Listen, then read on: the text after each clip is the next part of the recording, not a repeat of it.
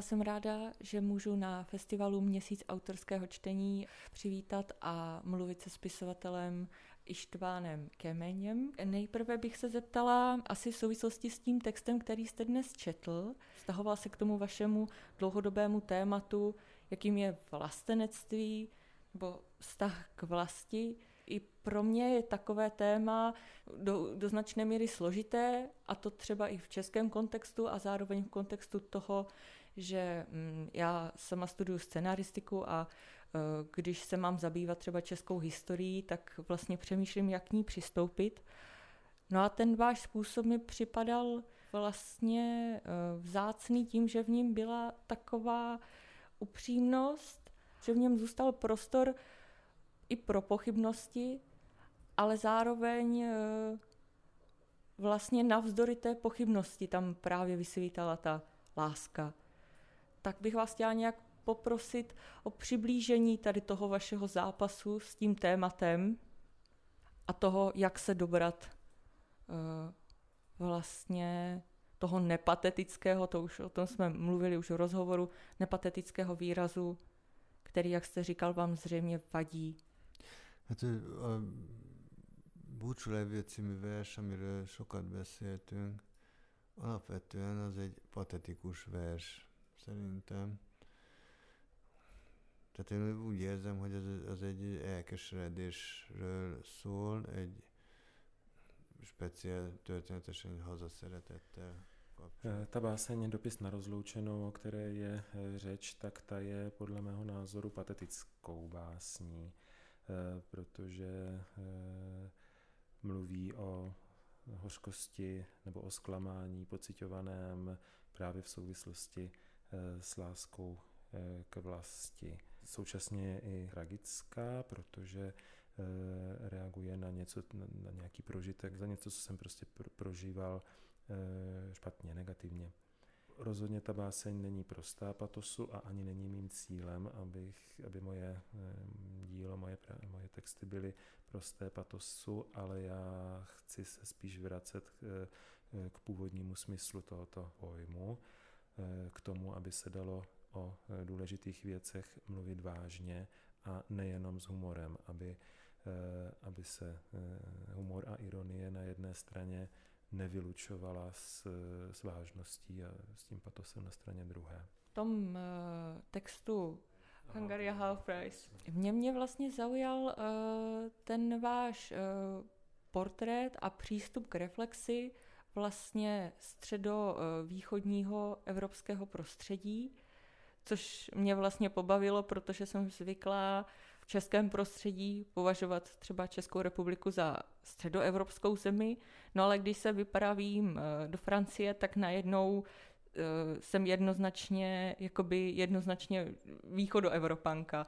A toto byl pocit, s kterým jsem se vlastně v tom vašem textu dokázala nějak stotožnit. A přemýšlela jsem, jestli to naše vnímání sebe sama, třeba při setkání uh, jakoby se západní Evropou, jestli teda ovlivňuje doposud tak silně pocit méněcenosti, nebo jestli to souvisí i s tím, jak vy jste tam popisoval uh, právě tu vaši roli při pobytu ve Francii, kdy jste trošku na sebe cítil takový dotek hrdinství, hrdinské role, ale zároveň jakoby jakési kuriozity, že to jsou ti, co přišli Eh, z té právě zaniklé totality a do jaké míry, jako kde je vlastně ten poměr mezi tím, jak my se sami vnímáme a nebo jestli nám to třeba někdo podsouvá?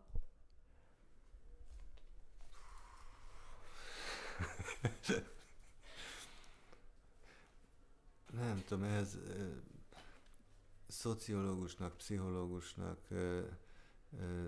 történésznek, nem tudom mi mindennek kéne lennem, hogy erre viszonylag normális választ. Tuto otázku by bylo potřeba položit sociologovi, psychologovi, historikovi, aby jste na ní dostala nějakou e, normální e, odpověď.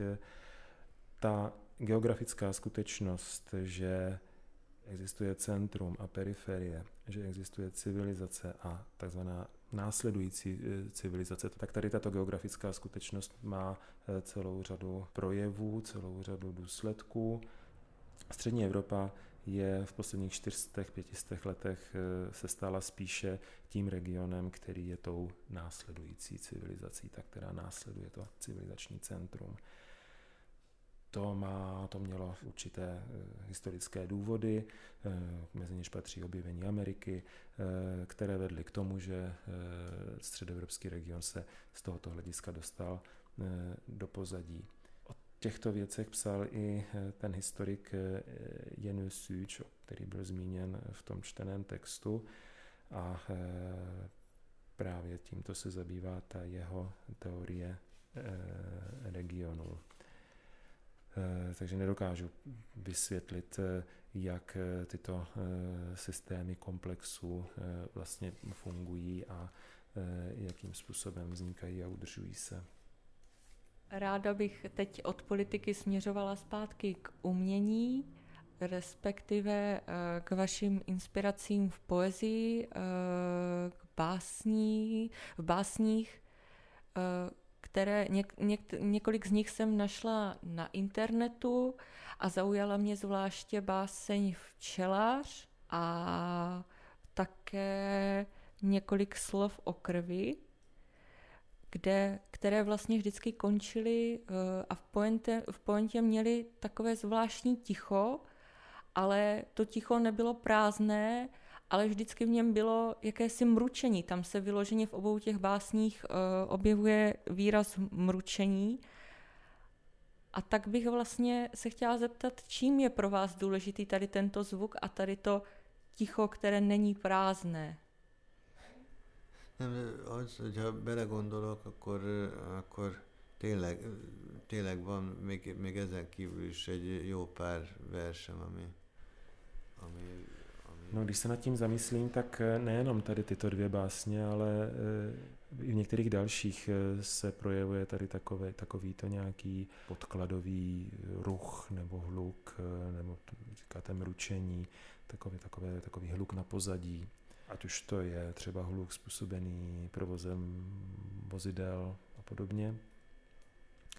Možná to souvisí s jedním citátem od T.S. Eliota, který mě velice eh, zaujal, když jsem to četl a který bývá často teda eh, citován. Eliot napsal, že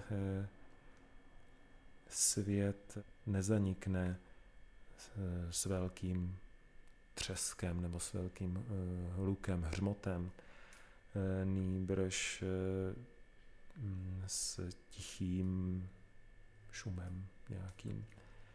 No a když jsem si toto přečetl, tak jsem měl hnedka pocit, že to, že to vyjadřuje i můj pocit a e, i já se teda ve svých básních vlastně e, toto pokouším, hm, pokouším se to dostat do svých básní. Takže mm, to je vlastně takový zvuk, který, který v sobě, si to dobře chápu, snoubí jak vlastně tu úzkost ze zániku, ale pro mě jakoby je tam pořád přítomnost právě nějakého života, právě toho pohybu. Igen, van benne szorongás, másfél meg tényleg van egy olyan, olyan is, amiről talán nem is volt szó. Ano, je v tom určitá e, úzkost, ale Mm, v této souvislosti bych řekl jednu věc, která mm, možná nezazněla během toho povídání v rámci čtení, eh, že se snažím do určité míry eh, dívat na svět i dobrou náladou nebo s eh, určitým mm, humorem. To se projevuje například i v té básni Včelař to znamená e, nebrát svět a nezobrazovat svět jenom e, v jeho extrémní tragičnosti, ale všímat si také každodenního života, každodennosti a, a radostnosti života. Já teď asi budu muset odbočit, protože jsem měla otázky, které směřovaly spíš k tomu negativnímu, protože uh, mě vlastně zasáhl přece jenom ještě básní velký monolog, obraz pomíjivosti a takové zvláštní nostalgie, ale byl tam, bylo tam v jednom verši kon, v kontextu uh, kostel, dvorské zahrady a plynové komory, což vlastně uh, vycházelo z těch jako předchozích úvah v tom monologu. A nicméně na mě ta nostalgie působila takovým vlastně velice znepokojivým dojmem. Jako by to byla, pardon, jako by to byla nějaká jako odvrácená strana té ironie vlastně. Az irónia szerintem egy olyan dolog, amit az ember azért használ, mert nincs hatalma a világ dolgai fölött. Ironie je něco, co člověk používá, protože nemá moc nad světem a nad svým vlastním osudem. Tou ironií se eh, tady tomuto stavu, s, tím, s tímto stavem nějakým způsobem dokáže eh, vyrovnávat. Ironie v mnoha, mnoha případech může velice dobře fungovat, akorát se nesmí, se to s ní nesmí přehánět a nesmí se absolutizovat. Eh, je to jeden z básnických nástrojů, jedna z básnických metod, takže tam, kde chci být ironický, tak můžu být ironický, podobně, kde je nostalgie, tam ať je nostalgie, kde je patos, ať je patos, kde je tragikum, nebo tragédie, tak tam ať je tragikum. Ten, ta báseň, velký monolog, v ní skutečně žádná eh, ironie není, to jste vycítila správně. Je to možná jenom trochu jiný pohled, eh, trochu nezvyklý mm, pohled, jiný než, než na co jsme byli zvyklí do posud. A ten verš, který jste zmínila, ve kterém se vyskytuje vedle sebe kostel, nějaký dvůr, myšleno teda šlechtický dvůr, a ty plynové komory, tak to je v podstatě takový symbol mm, evropských eh, dějin. Eh, ten kostel tam eh, symbolizuje středověk, dvůr, novověk a ty plynové komory tu nej, ten nejnovější novověk, tu nejnovější dobu. Myslím, že uh, už se pomalu dostáváme ke konci. A proto bych se ráda ještě obrátila, teď jsme měli takové hodně temné téma a já bych se ráda obrátila ještě zpátky k tomu. Vy jste vlastně říkal v tom dnešním rozhovoru, že nedokážete uvěřit cynismu. Navzdory tomu, uh, co, co jste vnímal třeba v tom textu, co jste četl uh, v současné době pandemie kolem sebe, nebo ze svého života i takové ty různé úzkosti z atomové bomby, z kterých jste si dělal, uh, dělal legraci, ale samozřejmě to všechno souviselo mm, s tím kontextem zase dobového strašení a mm, taky tam se objevil ten zaj- pro mě zajímavý moment uh, vlastně otevření těch hranic po pádu komunistického režimu, který zase ten střed by zase mohl přinést jiný, jinou formu deziluze. No ale vám se z nějakých důvodů nedaří tomu cynismu vlastně uvěřit. V podstatě proč se mu nedaří s tomu cynismu uvěřit? Meg mechanikus embertelen Protože je cynismus takový strojový, mechanický a, a nelidský v, oproti ironii, ve které je nějaká hravost a kterou ten, kdo je ironický, tak se ta ironie dopouští ze srdce, to, jde, to, jde to z jeho nitra, z jeho srdce, zatímco cynismus je v podstatě takový degenerovaný stav ironie, Eh, je, je to zloba, je to vyjádření nějaké zloby a, a myslím si, že je škodlivý. Dobře, děkuji.